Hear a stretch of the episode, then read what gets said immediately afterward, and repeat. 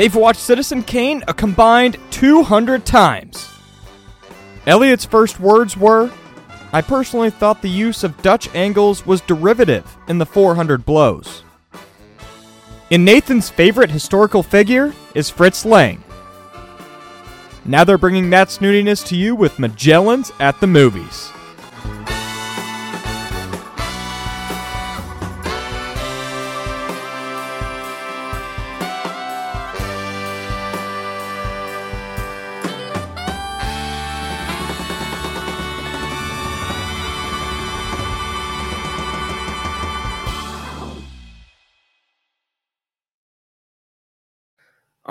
Elliot, uh, welcome back. Just a normal week. Uh, I thought for our banter section, another big animated smash has hit the theatrical scenes, the theatrical screens, and we have both now seen it. So, Elliot, why don't you share some of your thoughts on the newest uh, Spider Verse movie, Spider Man Across the Spider Verse? Uh, I liked it a lot longtime listeners will know that I am a big fan of the original uh, Into the Spider Verse. I think that Across the Spider Verse, when we did our year end review episode, Across the Spider Verse was one of my most anticipated. And yeah, I would say that it lived up to the hype. Uh, I don't think it's as good as the first one. Probably, I don't know. I it's I've seen two very good children's movies this year. This movie and Puss in Boots: The Last Wish. I I think I probably like Puss in Boots more, but uh, enough of the qualifications. Uh, this is a fantastic, great movie. Um, easily, it's leagues above whatever Marvel's doing these days. Uh, it's leagues above whatever most children's movies are doing these days. The animation is reliably eye popping. Uh, this movie understands kinetic action scenes like very few other films do or even can. Uh, it never really feels visually noisy, which I think is a very easy pitfall to fall into in a movie like this. Uh, characters are really strong, very funny. I think that they set themselves a very challenging ending to try to do smoothly and quickly. So I'm not going to spoil it, obviously, but I think that the ending kind of struggles pacing wise. Uh, honestly, that's the only real nitpick I have uh, it yeah I've I've said I've said a lot of words without actually communicating very much. The the upshot is that this is a great movie. I highly highly recommend it. If you haven't seen the first one, what's wrong with you? Get it done, get it watched, and then see this one in the nearest theater, and then get excited. Join me in excitement for uh, the the third one, which will presumably close out the trilogy. Yeah, I, I agree with everything you said. And I think even if you haven't seen the first one and you can't find a way to see it quickly, just go to the new one. I went with more than a few friends who had never seen the first one and they had a great experience. They really enjoyed the film. So I think we're planning on watching the first one to kind of get them caught up. But this uh, everything Elliot said is 100% true. The ending's a little funky in terms of pacing, but super funny, incredibly beautiful animation, very uh, you know, I say experimental in the sense that it's not like incredibly basic animation, but it looks amazing, really good. Big recommend from both of us here at the podcast. So, um, with that, let's let's jump into that's enough banter. Let's let's jump into the movie that we're doing this week. Elliot, do you want to take us? This is sort of this is your pick. This movie is very much in your wheelhouse. It's a bit of a history movie. It's a bit of a, a German movie. I know you love Germany so much, uh, but you chose this movie. So, uh, yeah, walk us through. What's this movie about? What's what's what's the deal with Downfall? The deal with Downfall is that it's about Nazis, specifically the Nazi to end all Nazis. I'm talking Adolf Hitler, of course.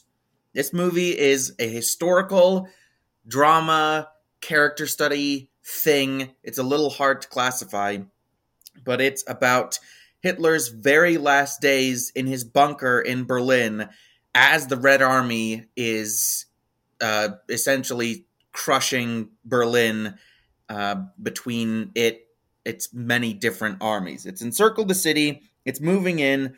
Lots of people are dying. Everyone's very sad, uh, and Hitler is kind of hanging out in his bunker, going pretty insane. So it's uh, obviously he's not the most reasonable individual beforehand, but he didn't really. He was still bound to reality in a in a certain sense. Uh, at this point, Hitler's mental health has decayed to the point that he's he is pretty detached from what's actually going on. Um, uh, it's told from the perspective of Traudl Junge, his real life secretary at the time. It is the movie is bookended by interviews with her, very brief interviews with her, but it's based on her account of what was going on in that bunker in the last days before the Soviet Union took Germany and the war and well, the European war ended. Obviously, we still have a few months to go in the Pacific theater, but the war in Europe ended, uh, and she was kind of exonerated. She was declared a young follower, which essentially meant she was too young and stupid to know better. She doesn't really agree with that, as we see in this movie. But uh, it's a German film, so it's it's all it's all German all the time. Um, came out in 2004 uh, to great acclaim. I had previously thought that it was a an Oscar nominee for Best Foreign Film. That's not the case.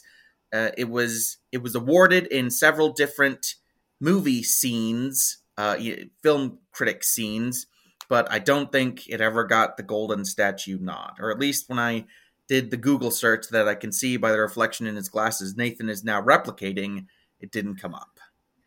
Uh, no, it was nominated for best foreign film. Oh, so I guess it didn't win. It didn't win it. No, it didn't win. But yeah, uh, that's about it. It's it's it's it's about Hitler uh, and a bunch of his uh, inner inner circle. Everyone's panicking. People are essentially trying to jump ship, and Hitler is pretty much losing his mind. Yeah. So I guess sort of to walk through, uh, I guess our experience with the movie, then as opposed to the movie itself. Uh, I watched this with you a couple years, more than a couple years ago, probably like three or four years, something like that. Um, because I had it was on IMDb's top 250 movies. I think it's like 124, 125, somewhere in that area. So I was trying to complete that list of movies, and I don't know if I purposely chose to watch this with you or if you just happened to be in the vicinity while I watched this but I I remember both of us enjoying this a fair amount, enjoying in the sense of appreciating it as a good film, not enjoying like we were having a ball of a time. And yeah, I gave you the option to pick the next movie that we did. You chose this. I think you chose it. I mean, I, I'll let you explain why you chose it, but just to kind of give my opening thoughts, I enjoyed I thought I still thought this was very good, and I was actually surprised by how good it was because I was kind of worried just looking at the runtime. It's almost two hours and forty minutes long, and I remembered or I knew that it's a fairly slow movie. There not a lot really happens. It is kind of just a character study of both Hitler and the ideology and kind of atmosphere he had created in his inner circle and in the bunker. So I was kind of worried that I was going to be very bored, especially since I try not to do this, but for movies I have to watch for the podcast, there is a sense of which, okay, I've got to, you know, get this over with, watch this movie. So I was really surprised that I ended up getting really into the movie. I was very invested. I stopped looking at my phone for long periods of time. So I was kind of surprised coming back to this, and I'll, I'll, get into some of the reasons of why I got as invested as I was in the movie. But yeah, I I enjoyed this movie quite a bit. Again, I, I'm going to keep using enjoy. Just put in there, I appreciated this movie. Well, I'm glad that you had a pleasant experience with this movie. Um, I watched this last night at 10 o'clock, so I was pretty tired by the end. Oh my goodness. I it's been a busy week for me. Um, I never looked at my phone because I have to read the subtitles and stuff. So looking at my phone means I lose information that the movie is trying to feed me. Uh, I I don't obviously Nathan is correct on the historical record uh, of our experience with this movie. Nothing to add there. I also like this movie a great deal. I don't think I liked as much the, as the first time I saw it. I feel like now that my tastes have evolved and now that I have a better understanding of the mechanics of storytelling, I had some issues with this movie. I think that this movie is too long by half. It's not one of those like ambiguous move ambiguous ones where so like my opinion on the Batman's runtime is I'm like, yeah, you could trim and edit here, shave off a conversation there, but I think that generally it works. There there is no ambiguity for me. This movie is too long. Um by it's by a fairly significant margin. And I think that some of the performances are a little bit flat and also due to obvious budget restraints, I feel like some of the more ambitious elements of the movie, I'm talking specifically about the like battle scenes or the scenes showing just how desperate Germany's military situation in Berlin was at the time. I think that they fell a little bit flat. Uh, that's not a huge deal. I'll get more into that when we when we start talking about it. But on the whole, I liked this movie quite a bit. Uh, I thought that the headline performance is from Bruno Ganz, I think is his name. Yeah. Um, as Hitler, I thought he did a great job. Um, and it's all it's always got to be pretty uncomfortable playing someone like Hitler. Uh, but he he understood the assignment, and yes, obviously, I spent the last four years studying history. I don't know a whole lot about this like very specific moment in German history, but having seen speeches that Hitler gave, having seen and heard the man speak before, I feel like Bruno did a very good job of embodying him. And I think that the writing was really strong in getting across the mindset that it requires to do the things that Germany was doing at the time. Um, I feel like the headline for this movie is delusion. Everyone in this movie mm. is so deluded. Hitler is deluded in a very psychological sense, like he does not understand what is happening and he is growing increasingly detached from reality. But also, the people that he surrounded himself with are just so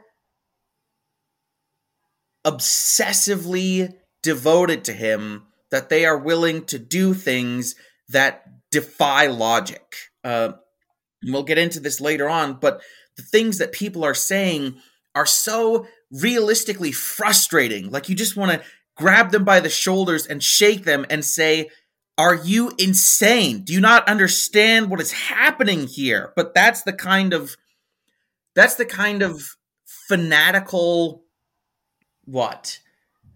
Fanatical indoctrinate not not indoctrination, that's the wrong word. I, I'm trying to think of a different word than devotion, but fanatical devotion that Hitler inspired, the cult of personality that he was able to establish, is the lifeblood was the lifeblood of his regime and is the lifeblood of most authoritarians is you need this kind of figurehead to uh to lead the way. Um and hitler was obviously that and he's kind of reaping he's very much reaping what he sowed in that because the whole problem is no everyone is too afraid to say we're screwed and thereby a lot of people are dying. So i think that this movie really understands the nazi ideology and how fascism operates and what are the circumstances by which it is allowed to operate and i think that it did a fantastic job of communicating that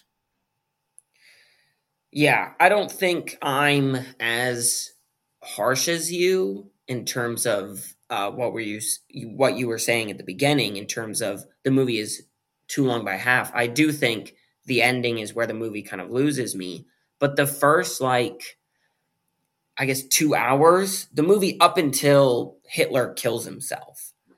I think is where what? Spoiler alert. Yeah, okay. Well, it's history, so it's not really a spoiler.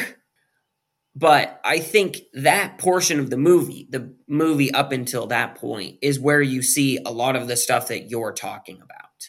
That we can see, right, how I can't pronounce Trottle, whatever the woman's name is, his secretary, right? We can kind of see. And I think the one scene that really jumps out to me was when she's talking to Eva Braun, who is Hitler's mistress and then wife on the last day of his, his life.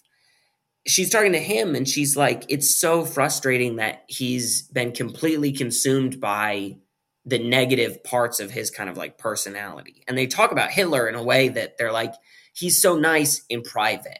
And I think Trottle even says, and then he says such brutal things right? That there's a sense in which she knows when he says something, right, about the Jews, that he is clearly saying something that is wrong or at least harsher than she really feels.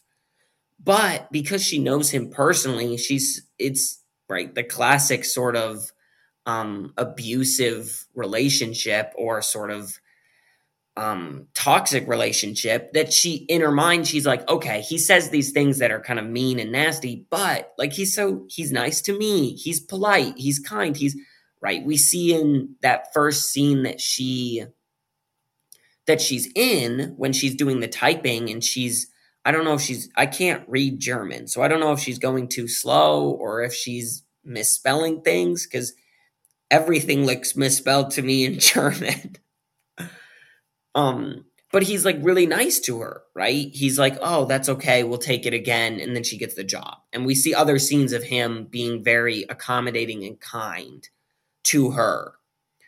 And so I think when the movie is building this very realistic depiction of Hitler is when the movie is best. And as soon as that depiction and that kind of thematic minding of material is gone and the movie is just like the characters we've met trying to figure out how to not get killed by Russians, the movie gets significantly less interesting. But I think the first, I think it's like two hours, two hours, 20 minutes of the movie has all of the stuff that I find most interesting and engaging in the film. So let's let's talk about Hitler. Um, Adolf Hitler is a bad person. It's not revolutionary, it's not groundbreaking to say that. Most people agree with that sentiment. The people who don't are themselves pretty bad people. And I think, and in movies, he's obvious, the Nazis are obviously like one of the quintessential movie antagonists. Uh, you got Indiana Jones um, in the more fictional side. In the historical side, there's endless war movies, action movies about killing Nazis, taking them down. You, Nathan, once read a book about war as portrayed in the movies. Um, and I remember you saying you going through like major wars and how they're depicted and the the kind of the way that World War II is portrayed is always uh, in very is always focusing on the heroism of the Allies and the villainy of the Axis. So uh, the the point of all this is to say that this is a, this is a unique movie in that it is not that like when you talk about the setting for this movie, the last days of World War II, the waning days of the Battle of Berlin, you probably imagine an explosive, grand action movie about the Allies delivering the final decisive death blow to the swaying German state. But this movie is much more quiet and much more introspective, and it's it's about people rather than the conflict. Um, obviously, in a broader sense, it's about Nazism and the people who and how it took root um, on an individual level. Uh, speaking like in terms of historical narratives, there's much more to it than just what any one person finds appealing in the ideology. Uh, you have to talk about the economic setting. You have to talk about World War One. You have to talk about nationalism. A lot of stuff that this movie doesn't cover, but I don't think that's to the movie's discredit. I think that the movie is focusing on more individualist themes um, about how they viewed their leader. Um, so I guess uh, I've talked my as is usually the case. I've talked myself into something else. Let's not talk about Hitler. Let's talk about the people around him and how they view him because these people love themselves some Hitler, uh, most of them. There are multiple scenes of people like crying to Hitler, saying, like, don't give up, let's do this, let's turn this around. Um, and obviously, part of that is the delusion thing. Like, at this point in the war, much like with the issue with the pacing or the length, there is no ambiguity. Germany is done for. The Red Army has obliterated the Nazi army in the east. Um, the Allies have obliterated, have pushed the Nazis out of Africa, out of Asia, and are essentially they've liberated France by this point. They've liberated most of the Nazi conquered territory. They're in Germany. There is no way to turn this around without short of like Hitler discovering the super soldier serum and making a bunch of Captain Germanys, this is the end.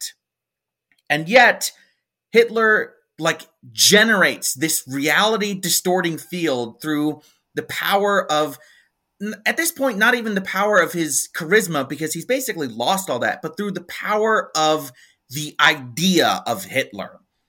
The idea that is so integral to fascism and to like strongman authoritarian politics the idea that all it takes is one guy and overwhelmingly it is a guy who won't back down won't take anyone's nonsense who can single-handedly grab the reins of the decaying culture and culture and political cultural and political sphere and drag people back to the light so people have constructed an edifice of Hitler in their minds that not even Hitler is capable of changing. I think one of the most interesting and infuriating things about this is when Hitler like says Hitler says this is over, we've lost. I'm going to go kill myself so that the Soviets don't get me. Make sure you burn my body so they don't even have the satisfaction of having my corpse and people are still letting still acting as if Hitler is their North Star. Like they're saying, he said never surrender. We can't give up. We can't give up on Nazism. And I'm like, the dude is dead. He gave up. Why why are you still doing this? And the reason and what is so good about this movie is that it shows how they have been how they have become true believers in the Nazi cause to the point that not not even the collapse of Nazism is able to shake them free of their delusions. And that's the thing. Everyone again, everyone in this movie is so self-deluded. that they just they are incapable of accepting reality as it is.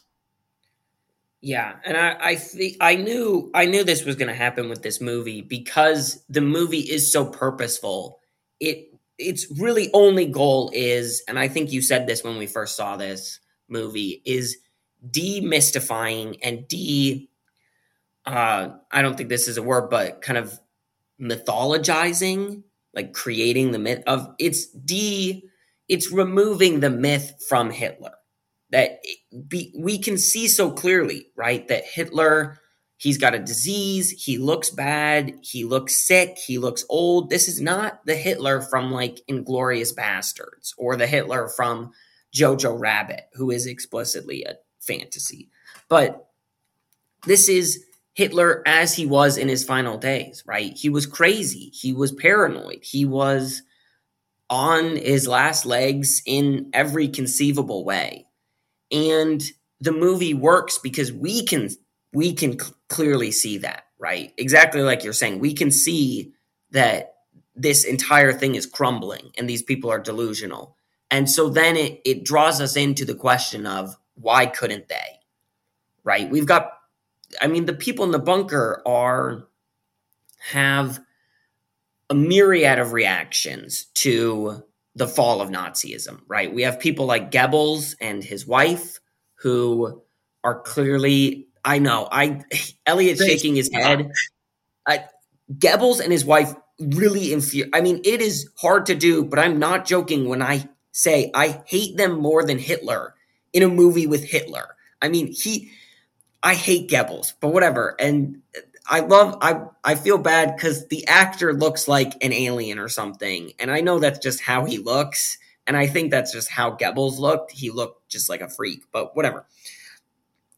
But we have people like Goebbels and his wife who are clearly right as slavishly devoted to Nazism as Hitler is, and so they do a lot of awful things. But then you also have people like Himmler who right flees to go to some brothel to pretty much just waste away the final days in debauchery. That so, sorry, that wasn't oh, Himmler. Oh, that was his assistant. Yeah, it's fright. It's Hegel, something like I can't remember it's his name. Like, Oh, hold on, keep talking. I'm gonna look up the cast list. Okay, but then I think most of the people fall into the same sort of camp as Trottle That they're like, we know this is point. We know this has reached a point where there's no kind of escape. But in that, they don't see, like, oh, I should abandon this ideology. Like, they are still, they've been so devoted to it for so long that none of them can see, like, oh, I can just surrender and go on and, like, be a good, like, learn how to be a good person. I, I think the atmosphere in the bunker is so interesting, and there's so many shots of I think there's more than a few where like Traudl or someone is just walking through the bunker and you can see the soldiers discussing how best to shoot yourself in the head to make sure that you kill yourself. Right? That the mentality is if this thing isn't going to work, there's no point in me living past this thing. And so I think that's where I think I'm less critical of the coda because the the kind of end of the movie is some characters coming to the realization like oh no I, there is a reason to keep on living beyond this thing that we've constructed but i i kind of knew that this uh, discussion of this movie the really the bulk of what's good about this movie is the thematic like i said demystifying of nazism nazis and specifically hitler and so i think that's where a lot of my enjoyment for the film comes because, like you said, the writing is so good. The acting, I think the acting is really fantastic across the board. I was really impressed this time with Traudl. I thought she did a really good job of. You can see that she's very devoted to this person that she's gotten to know very well in the past.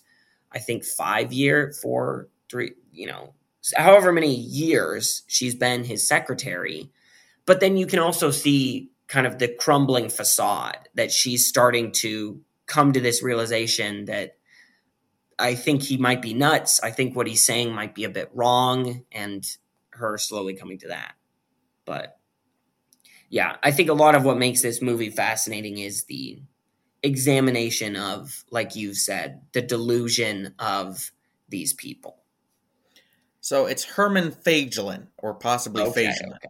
who was Himmler's liaison between himself and Hitler. Uh, and he was Eva Braun's brother-in-law. She was married to his sister or her sister.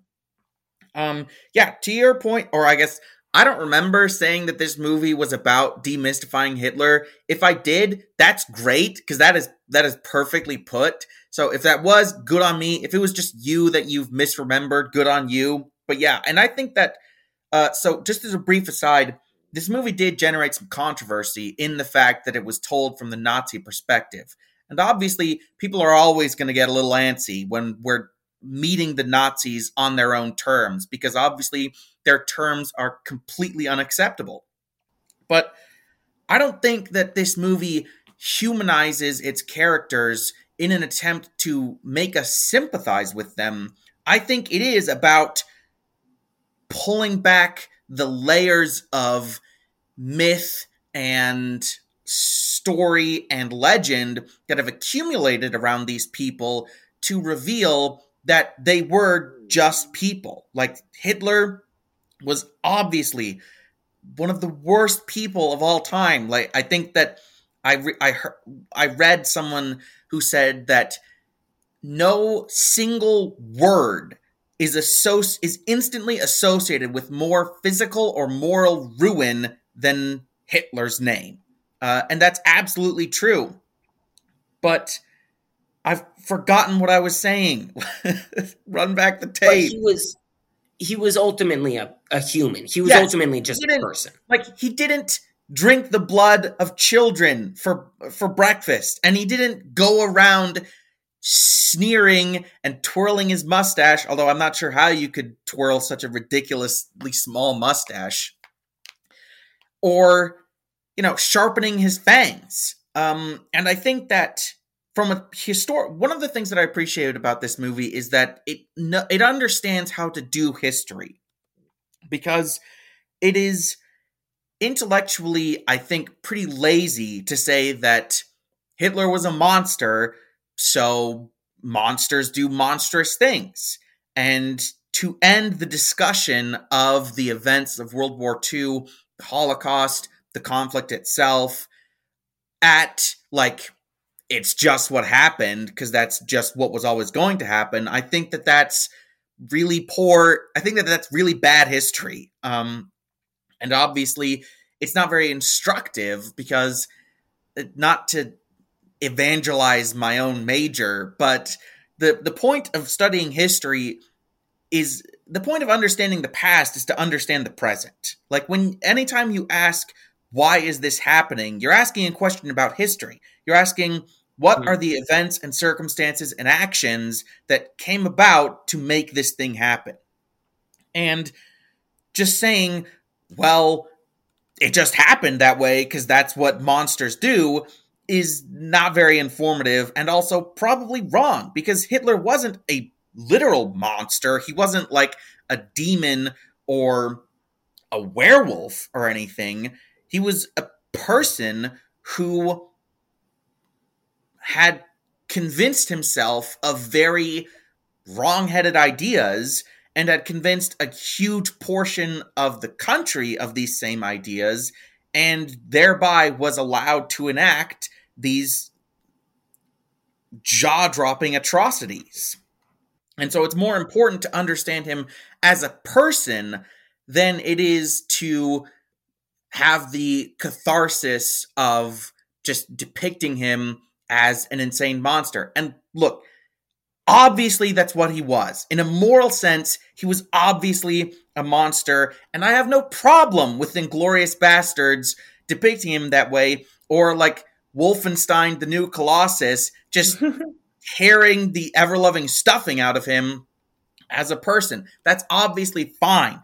But that, eh, you know, that's, I just said, you know, ridiculous that's appropriate for what it is, but this movie is not that. and I think that there's I don't think that there's anything wrong with that is what I'm saying because I think this movie is trying to do something a lot more thoughtful and ultimately a lot more insightful and useful in a in a historical sense. Yeah, and sort of to bring the discussion back to explicitly stuff in the movie, I think the movie does this through a lot of ways. Some of them I've already talked about, right? That the man Bruno playing Hitler is obviously sick. He's obviously old. He's not very, he doesn't come off as very charismatic in the film, certainly. But I think also some of the cinematography, I was really struck. There was multiple scenes where I think they're very purposeful of never shooting Hitler like from a low angle shot, the kind of thing that you would use for kind of a dramatic um, hero shot is sort of how I see that, or a like heightening the power of the person. It's always from a very sort of static, I think chest level is where mostly the shot is. And as a result, um, Hitler was kind of short, or at least he was short compared to that one bodyguard who stands outside his room. Because there's more than a few times that he's talking to him, and I was just like, geez, he's kind of he's not a very tall person. He's also slouching, which is poor posture and hurts your ability to appear tall. So for all my short people out there, you got to roll your shoulders back. You'll you'll add a couple inches. But I, I think the movie does a very good job in terms of the technical elements of keeping that same mentality, right? Of we don't want to make Hitler out for anything other than what he was, which was a person like you said, with incredibly incorrect ideas, who was able to uh, convince a lot of people to go along with those things. And I think that's why in the first half of the movie, the scenes with like the doctor, there's a doctor who is told to evacuate Berlin and he chooses to stay to try and help some of the people. And there's scenes of the children who have been conscripted, been drafted into the army, who are like, like literal like 10 year old children. And I think the scenes like that are really useful to this same delusion because we see that even people who are not in the same vicinity as Hitler, who are not in the same place as Hitler, have that same delusion of we've got to do this. I mean, I think there at the beginning, the kid's dad shows up and he's like, I don't like, I don't want you fighting a war for no reason and ending up dying. And I think the kid runs away and calls his dad a coward. And it's like, why would a 10 year old do something like that and say something like that? And it's because the ideology had seeped all the way through the culture to the point that even a child would turn on his own father and call him a coward because his father's not embodying the principles of this ideology. So, uh, you know, I think we've talked a lot about kind of the themes and ideas of the movie, but I think this movie was made again, it's a German film, it's made by a German director. It's clearly made with the intention of all, of starting discussions of all of these things. And I think the fact that it does convey all of those so well until the ending uh, is one of the incredible strengths of the film. Yeah, I think I read when I was looking around for stuff on this movie, I saw a snippet of an interview of the director, and he said that the purpose of this movie was to allow Germans to live the trauma, to live their own trauma, to understand mm. on a more personal level this watershed moment in their history. Because after this, obviously, Germany uh, is a bit of a success story in terms of formerly uh, fascist countries. It's not like I don't want to, so I, I don't want to get terribly political here, but it's not like Hungary, which used to be part of a an authoritarian regime as part of the Soviet bloc, and now is just kind of an authoritarian regime outside of the Soviet bloc. Germany is is is not like that. Germany is much more of a of a success story, more like Japan in mm. terms of countries that have turned themselves around and gone to therapy or whatever. Uh, so I think that that's a that's a that's a noble goal for uh, this movie, and yeah, it, it does it it does it really well. And the thing that the thing that I came away thinking the most from this movie this time around was like what a waste. Like what a waste of life, what a waste of I mean there's really nothing else to say. There's nothing more important. But yeah, what a waste of human lives that this all amounted to. Because this movie isn't uh, like Saving Private Ryan and movies more like that are like are infused with anger, righteous anger. And again, that is an appropriate, acceptable reaction. That is the right reaction. But this movie is more like this is just a waste because these people have wasted their lives on this terrible, destructive ideology. And from that, they have wasted millions and millions of more lives in this globe consuming conflict. And so the set the sense that you get isn't this burning fury at these criminals, it's just this kind of disgusted pity for these pathetic, ruined people who have, by their own choices, ruined their lives and ruined the lives of countless other people and it is it's it's it's a waste. It because they yeah they've they've wasted their lives and now they've wasted millions of other people's lives. Yeah. Well and i think that's definitely in the last like 40 minutes of the movie the sense that i get. Because you see just person after person after person shooting themselves. And it's so pointless. And i think the movie is making that point with Traudl that there's sort of that that early in the movie she gets a vial of the poison that Hitler that a lot of people use to kill themselves in the bunker. And so a lot of the ending to me at least has sort of this question of is she going to see that there's something more than this failed ideology or is she like so many other people in this movie going to buy into the idea that as soon as nazism is done i'm done like either I'm going to be killed by the Soviets or I'm going to be get, you know, thrown in prison for the rest of my life and failing to see that right, if we keep moving on, we can keep we can get to something better. And so I that's why I really like that it ends with the interview with Traudl, I think a real interview with her, where she's saying that she came to these conclusions of right her guilt, her complicity, complicitness in the actions that took and she's kind of moved to a place of being able to hopefully i think i guess i don't know for certain but forgiving herself for those things and finding some sort of peace after that. But yeah.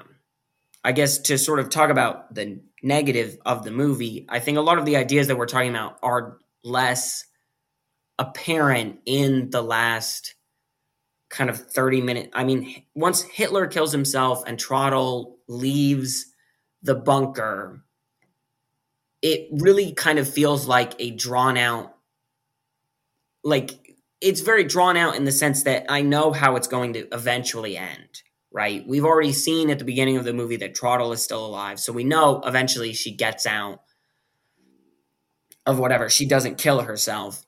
So it feels like 20 minutes of waiting for something that we already knew it was going to happen and not in an exciting, tense way, in just kind of a boring, like, how many asides are we going to go through before we just get to what we all know is going to kind of happen? It's not awful. And I still think there are some ideas that are present in this sort of epilogue sequence that are good. And I really like the final shot in terms of the actual movie of her and the of the kid who kind of had given up on the Nazis and went back to his family before his family got killed. Um, but them on the bicycle, I think, is a nice poetic sort of ending that the the movie finally like it's not as cloudy as the movie is. It's not as gray. They're riding a bike in the sunshine. There's a sense in which, like Elliot was saying from the interview, that we're past this watershed moment and we can start making things right. So I really like that and that, you know, see that moment. but I think it, it kind of takes a bit too long to get there. Yeah, if I had to guess, so this is based on a on two books. One of them by like an academic historian, one of them by uh, Junge Junge herself that she wrote in um, in cooperation with I think like a historian.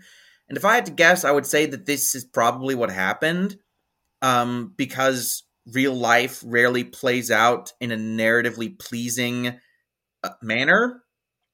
So I think that in terms of and there's a whole other debate like I trust me, I've had this debate or I've listened to this debate a lot over the last 4 years about when it's appropriate to sacrifice historical accuracy for the sake of entertainment. I think if we want to operate as if our one of our primary objectives is to make a movie that is good by conventional standards, that would have been the time to do some compressing so we could mm-hmm. wrap up all these threads in a more timely manner. And yeah, I when it when Hitler killed himself, I happened to pause the movie to go get a drink, and when I got back, I was like, "Dang, how is there so much of this movie left?" Uh, and and the re it's and a lot of it I think is more forgivable because it's like I said at the beginning, people are debating over the meaning of Hitler's last words as if Hitler is not dead, as if they need to keep on fighting the fight for a guy who has given up the fight. Um, yeah. And so I that's that's a point well taken. But by the time they're out of the bunker, I think is when I was like, okay, why are we still doing this? Let's let's wrap it up here, folks. We've good job, everyone. Handshakes, hugs all around. Somebody hit the lights, and let's go home. So I, I, I that's you know, that's always a bad sign is when you're having those thoughts, um, because obviously you you've lost immersion. So that's that's my big problem with the movie, and it's not a big. That's my major problem. That's my biggest problem with the movie. It is not a big problem with the movie, but in terms of showing people who are deluded to the point of mental illness, Mr. and Mrs. Goebbels really suck. They are terrible. Like Hitler, the point of showing Hitler is to show this broken, ruined, pathetic man who has completely ruined his own life. He's ruined the lives of a bunch of other people, and it's that's the that's the point of demythologizing him. Which I think, if it's not a term, it should be a term because that's a pretty good term. That's a term that one of my professors would have enjoyed. Would have enjoyed. And then you've got people like the the, the Goebbels family who are pathetic in a different sense. They're pathetic because they're these obsequious, sycophantic losers. Like they are just so pathetically lame. They're they're they're they're so slavishly devoted to Hitler that they don't have any personality and they don't have any principles. Like their principles are Hitler, not even Nazism, which is obviously a terrible principle. They've got an even worse principle because it's not a principle, it's a person. Uh, you know, I said, you know, again, so that's fun. Mrs. Goebbels, her whole thing is that a world without National Socialism, which is Nazism, that Nazi is actually a, an acronym uh, for National Social Socialist German Workers' Party. Obviously, it wor- makes more sense in German rather than in English but yeah, National Socialism is Nazism in shorthand, and Nazism is National Socialism in shorthand. Um, but yeah, she's like, a world without that is just not a world I want to live in. Great, that's interesting. But it's also not a world that she wants her children to live in. So she murders her children, and then she and Goebbels kill themselves. And it's again, it's such a waste because they they have they're so deep in the realm in the realm of cognitive dissonance that they they can't like they're incapable of imagining a world without Hitler or his ideology. So they killed themselves and they killed their innocent children and fantastic. And I was like, you guys are you guys are awful. You guys are just terrible. Clearly, since have you've a gotten that, there. It's just it's just it's just really bad. yeah, that's that's what I was gonna say. Clearly, it really struck a nerve with you, and it did. I almost texted you as I watched it that I was like, I remember hating Goebbels and especially Goebbels' wife, but I even more so just a very visceral reaction to yeah all of the stuff you just said. Uh, do you have any other kind of closing thoughts? My only other one is I think the way they treat both Hitler and Eva Braun's suicide and Goebbels and his wife's, I think is very good because I think they do a really good job of not romanticizing it, especially with Goebbels and his wife, right? That they don't linger on like the poetic beauty of a husband killing his wife before killing himself. They focus on look at these morons who are giving up the cause and forcing I mean the camera pans over to show the soldiers who are about to come in and burn their bodies that I got much more of a sense of all of these ideas that we've been talking about that it's much more like this is so stupid and they're so devoted quote unquote that they're forcing other people to like cover for like they're not even devoted enough to defend their ideology in a court of public opinion. Like they're they're not devoted enough to genuinely follow through on any of this stuff. They're just going to take the easy way out so to speak and have other people deal with their issues. Which is the sense i got as opposed to i think it could have been easy to accidentally film it in a very poetic, romantic almost way. So that's my only kind of closing thought. Uh, yeah, I think that's really well put. I think that it kind of, while you were talking, kind of put me in the mind of the way that when we we talked about last week, the way that neo westerns treat violence. That it's just kind of a matter of fact thing. And again, the the the thought that I have is it's just such a waste. Like all these people, I know that I just got mad at Goebbels at the Goebbels, but usually I don't get mad at things. I just get kind of I just kind of get a bit sad. Um, so that was that was kind of how I was in this movie because I was like, all these people dead for what?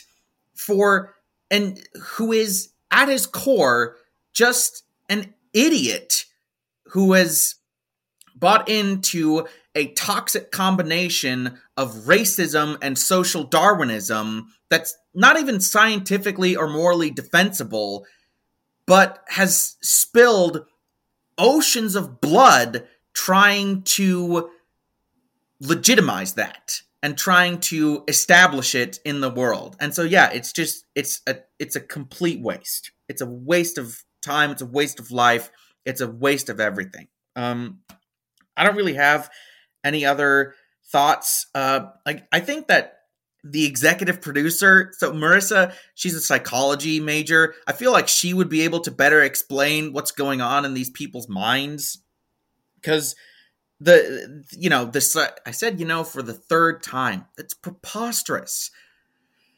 thoughts and prayers, guys. Send me your thoughts and prayers. The delusion aspect of it, I feel like she would understand better than I do. Uh, because I'm thinking specifically hmm. of how Goebbels, when so Goebbels essentially conscripts civilian forces to do nothing other than kill themselves, get themselves killed by Russians in the defense of Berlin, and one of the captains from the field comes back into the bunker and says, "Hey, you're this is doing nothing. Like these people are just getting killed." And at first, Goebbels is like, oh, it's, it's, tragic, but it has to happen for the good of Germany. And the captain keeps on insisting. And Goebbels does a heel turn and he's like, well, it's their own fault. I don't have any sympathy for them because we were given a mandate from the people. This is what we've done with that mandate. So it's their fault for giving us the power to do all this. And I feel like there's a lot of defensiveness and rationalization going on there, psychologically speaking I just don't I just don't quite have the tools to explain it, but I think that it is I think that it's really well done and I think that that's very true to life the way that people will try to justify themselves even when their different their various justifications are at odds with themselves. Like I did this for the people, but also the people are idiots and they suck and they deserve to die. That kind of thing. Sure. All right. Well, let's uh let's go to final ratings. I don't really have a lot to say. I feel like just the nature of our conversation shows that while this might not be an enjoyable film in the same way that Across the Spider Verse was an enjoyable film, it's a very interesting and important film. I think it's well worth a watch if you're a history fan or if you're just someone who's kind of fascinated in the way seemingly good people fall under the sway of horrible ideologies and ideas. And that's think, a reference to that's a reference to Traudl, not to Hitler or Goebbels or anyone like that, just to be clear.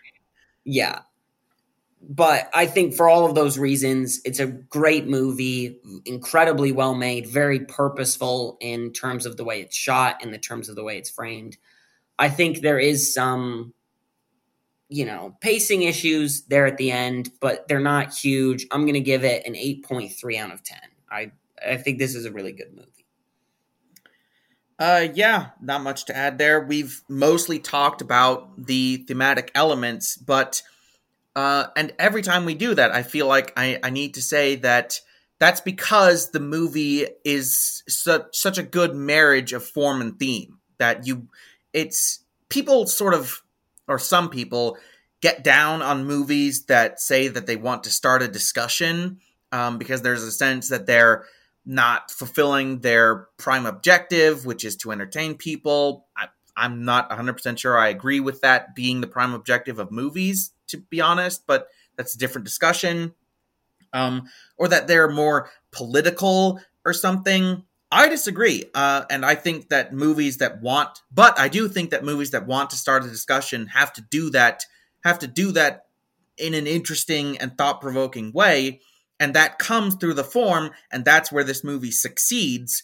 It's just that that success can be kind of obfuscated by itself because it is so thought provoking and it does provoke these kinds of discussions about the nature of fascism and how people convince themselves to do terrible things. I mean, we didn't even touch on like the banality of evil that I think Hannah Ar- Arnett or something something like that she referred to she referred to that being like the the main way that Nazism was able to do these things is that it was just it was bureaucratized. It was bureaucratized and industrialized, and all these terrible things were filtered through lenses of normal, everyday, innocuous banality, which I think this movie also does very well in the everyday goings on in the bunkers. And now I'm rambling about stuff that doesn't really have to do anything with what I was talking about. The point is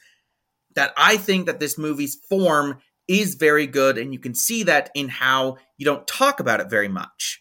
Because, like with Up, we were talking mostly about the form, even though that movie did have interesting themes. We were talking, not Up, gosh dang it, Nope. the movie about a different flying object. Sorry. We were talking about Nope, we that movie does have interesting themes, but we were stuck on the form because the form wasn't very good. Whereas this movie allows you to talk about the themes because the form delivers it in a satisfying manner. All that to say that this is a very good movie, a, completely independent of any thematic considerations it's well made, well shot, well acted, well constructed. The ending is poorly paced, um, but I, I'm willing to overlook that in light of the accomplishments that the preceding two and a half hours makes. So uh, I'm going to give it an A minus. Wow. Okay, that's that's higher than I thought you were going to give it. Dang.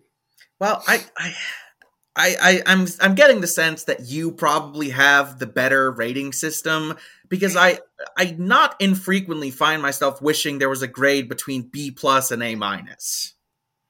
Yeah, well, you know, not to get into grading stuff, but I, I do think it's very hard to grade, especially when you like it can be hard to delineate between movies that you like and movies that you like more. And that's where I think that because I had the same issue for a long time of like, I wish there was something in between seven and eight. And finally, I was like, I'll just put things on seven. Like, whatever, they can suck it up. Anyway, anyway, anyway, uh, let's get to recommendations. This episode is turning out to be much longer than I thought it would be, but that's great. Hopefully, everyone loves that. Elliot, what is your recommendation for someone who watched this movie and maybe wants, uh, for some reason, more of the same?